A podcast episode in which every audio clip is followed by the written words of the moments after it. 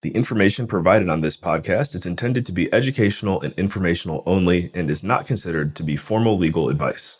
The listener should not take or refrain from taking action based on its content. Any listener in need of legal opinion upon which to rely in decision making should consider formally engaging an attorney to review relevant facts in detail and examine the pertinent law as it applies to those facts. Hi, this is Ada Piederico, Principal and VP of Strategy at Alpha Investing, and you're tuned in to Dream Chasers interviews with the future. We must learn to trust the liberty of our thoughts. Our minds are conditioned to think the way that our culture suggests. If you have a thought that contradicts what's normal, do not condemn it, for it could be the thought needed to create liberation. Right now, while it's fresh in your mind, go to raisemasters.com. That's raisemasters.com. On that website, you'll find that we have an upcoming webinar that will teach you three capital raising strategies for free. No, this is not some kind of watered down presentation that's no good. These are groundbreaking, new age capital raising strategies that are meant to be learned in the order in which we give them to you. And we sincerely believe that if you take the time to learn these strategies and implement what is taught, the next 90 days of your life will be fantastic. Again, it's free. There are no tricks to this presentation, by the way. Go to raisemasters.com and register while the getting's good.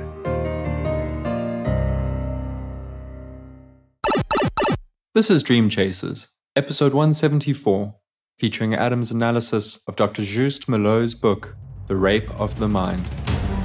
Hey guys, this is Adam Carswell, and I know some of you out there maybe heard me say this before. If you haven't, here it goes. Take this one to the bank. If you are a content creator, you know, if I had to go back from square one and start all over again, like if I had only one place that I could post content for now over the next, say, 50 years, five decades. I can't say that I, you know, know everything and completely see into the future, but I do know there's a lot of evidence and statistics that show that YouTube is not going anywhere. And so this is kind of a two part message. First and foremost, if you are creating any form of content, you are really leaving a lot of opportunities on the table by not posting your content to YouTube. If you could just pick one avenue, whether it's podcasting, vlogging, you name it. I mean, anything tied to video, right? And even beyond that, really, it can just be audio. Any way to archive your content as you make your way through this journey on YouTube is only going to serve you.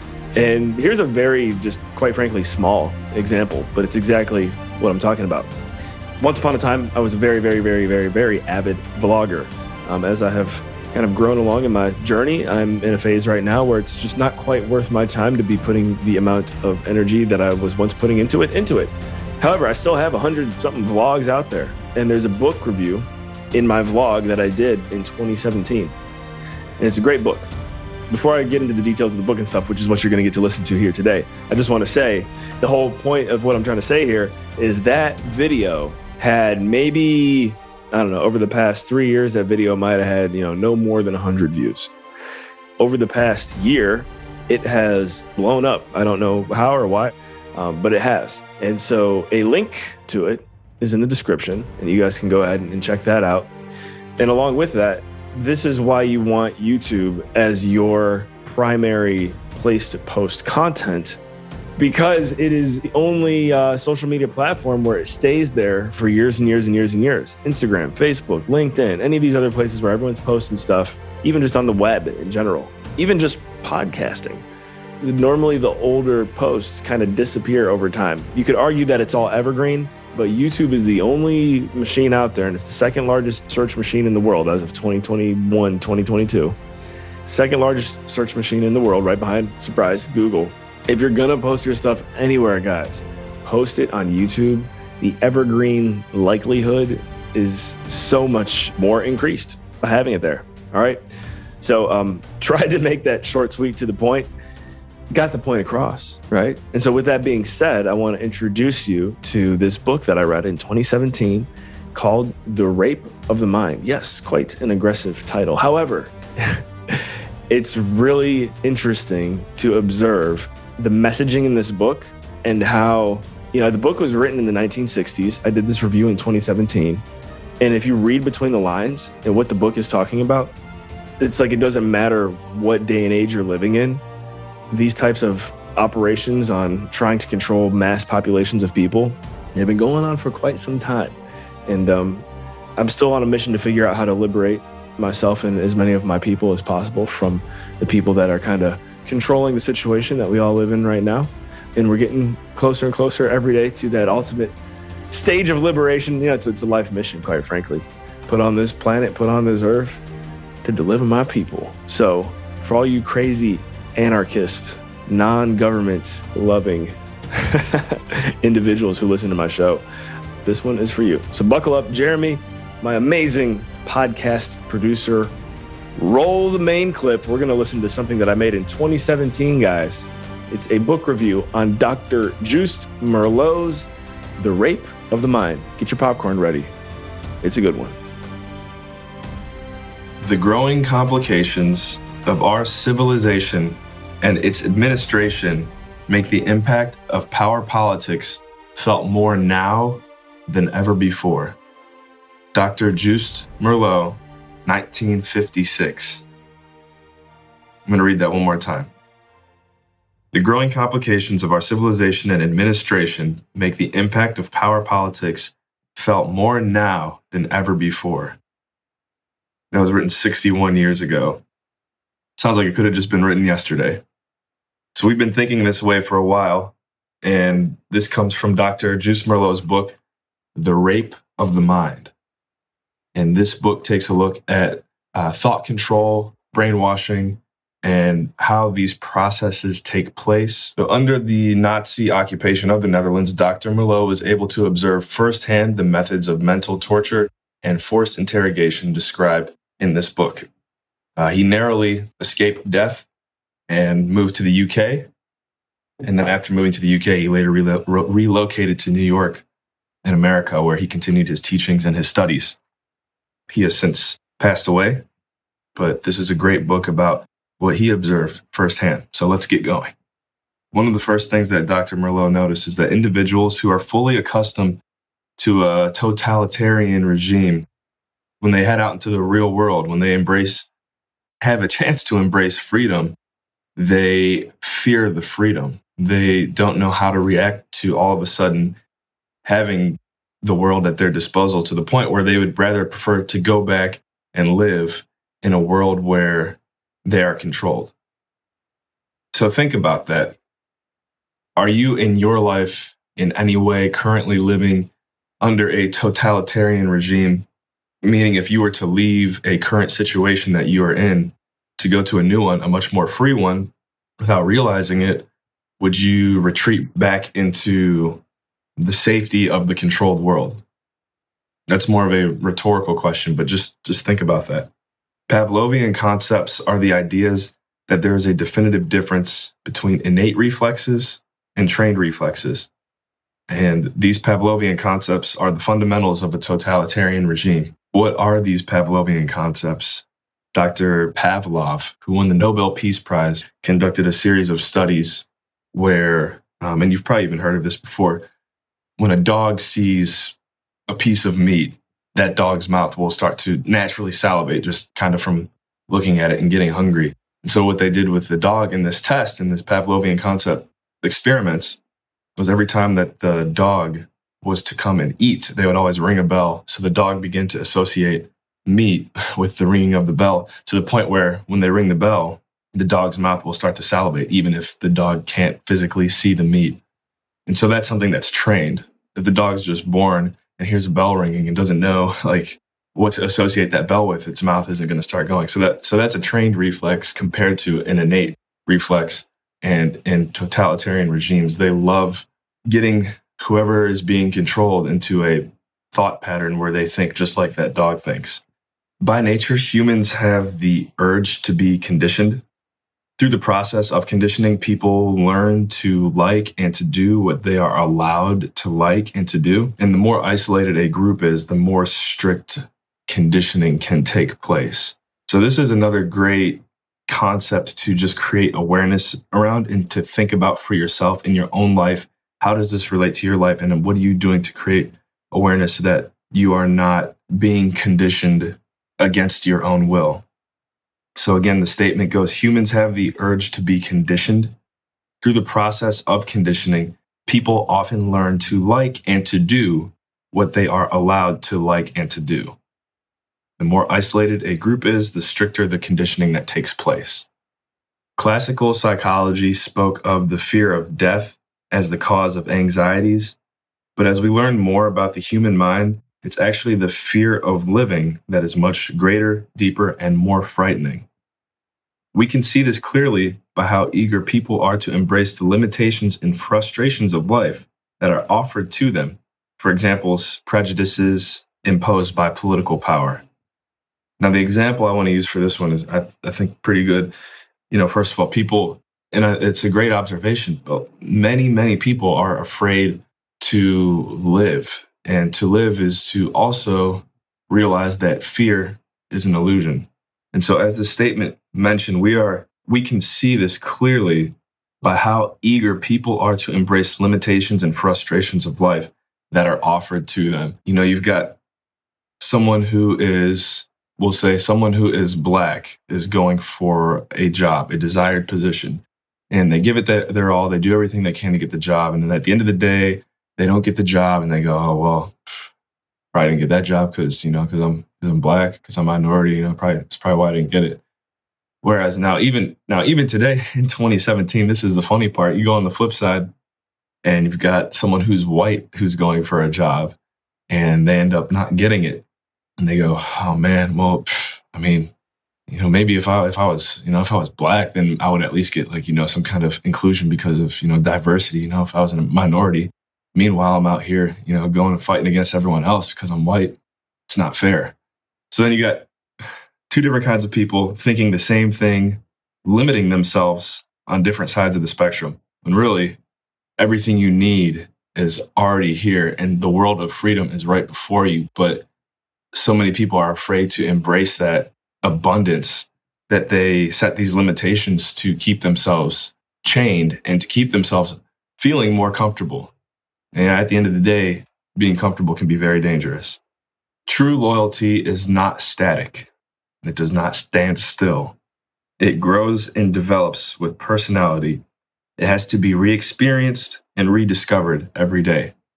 So, for example, if I tell you today that I trust you with everything in my life and I will remain loyal to you always and forever, as of right now, I will always be loyal to you and then tomorrow you go and you hack my bank account. Now, is what I said yesterday, that loyalty is that is that still static? Yeah, I probably will. Uh, you know, hopefully be good, and despite being very upset, pray for you. However, that loyalty is gone.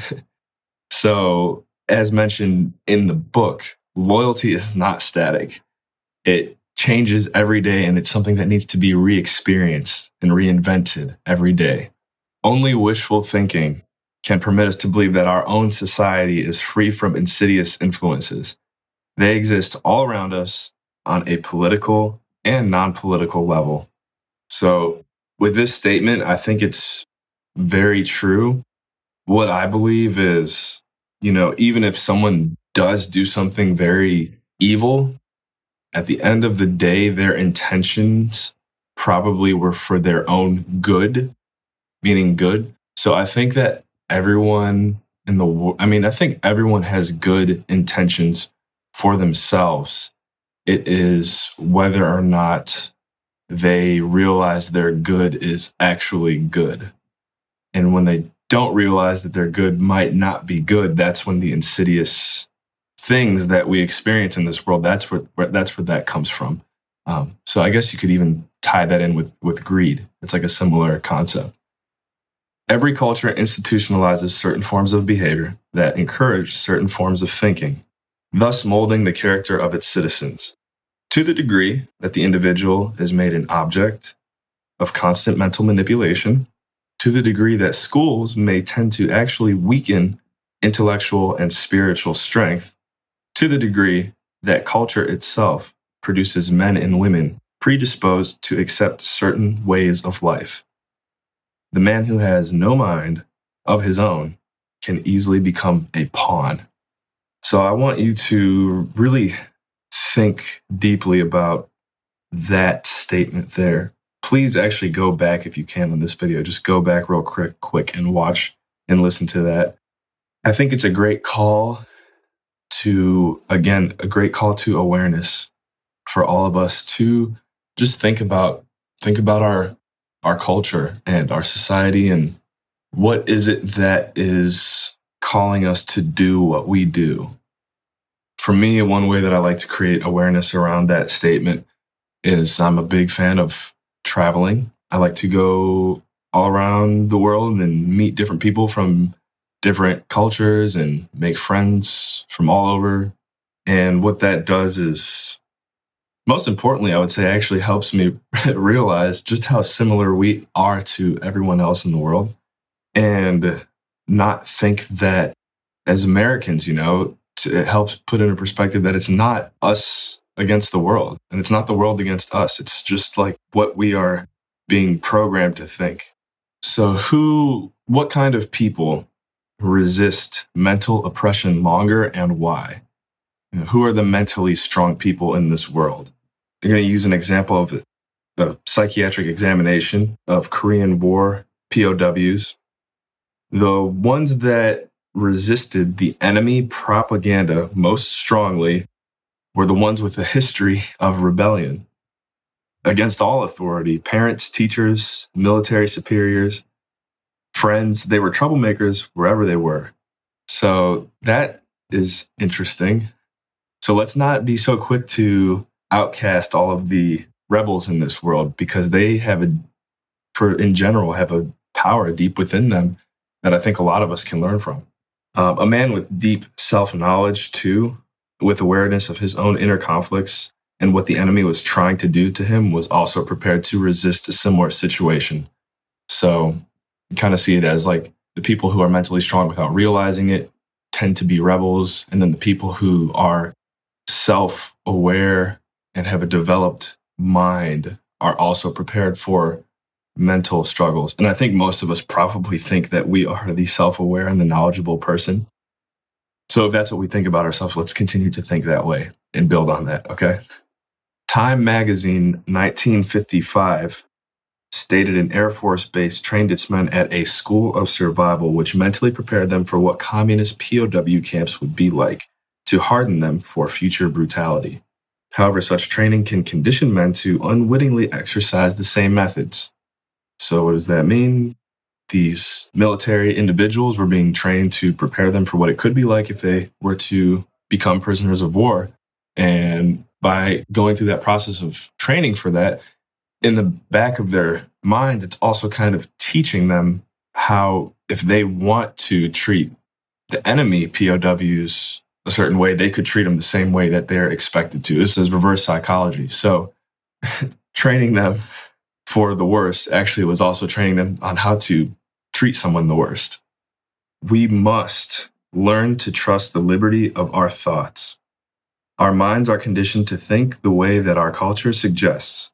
If you have a thought that contradicts what's normal, do not condemn it, for it could be the thought needed to create liberation. And I can relate to this deeply, especially on this video. You know, I thought to myself, I'm going to do a video on a book called The Rape of the Mind. It's not a light subject. and uh, based on considerations of what's normal, I had my second guesses and my second thoughts. But I said, you know what? My first thought is my best thought. I know this. This book helped me justify that and clarify it. And so I'm making this video. And I hope the thoughts and the concepts of this book really resonate with you and give you that that call to self action and self education to just kind of think about everything that's going on around you and question everything and not in a negative way in a way of just like how can i make this world better? And how can i help bring more people to light from that type of perspective is what i would hope that you would do so think those liberating thoughts and never condemn them. Your first thought is your best thought. That's all I have for now on The Rape of the Mind by Joost Meerloo. Highly recommend, like all of my books, for you to go out and buy this and read it for yourself. However, if you don't have the time to do that, I hope that this video serves as a great source of information for you so that way you can go out into the world and tell people, yes, I have read The Rape of the Mind. This is what it's about. And just help you and everyone else that you come into contact with take their lives to the next level. That's what it's all about. Thank you. See you next video. Thank you once again for investing your most valuable resource with us here today, your time. If you enjoyed today's episode, please drop a five star rating and a review below. Take a screenshot of it and send it over to nextlevel at carswell.io. We have a present for you. We really appreciate you guys leaving those reviews because it really helps with the overall SEO and visibility of the show and allows us to continue to bring on high quality guests. So, once again, thank you. And remember, take it to the next level.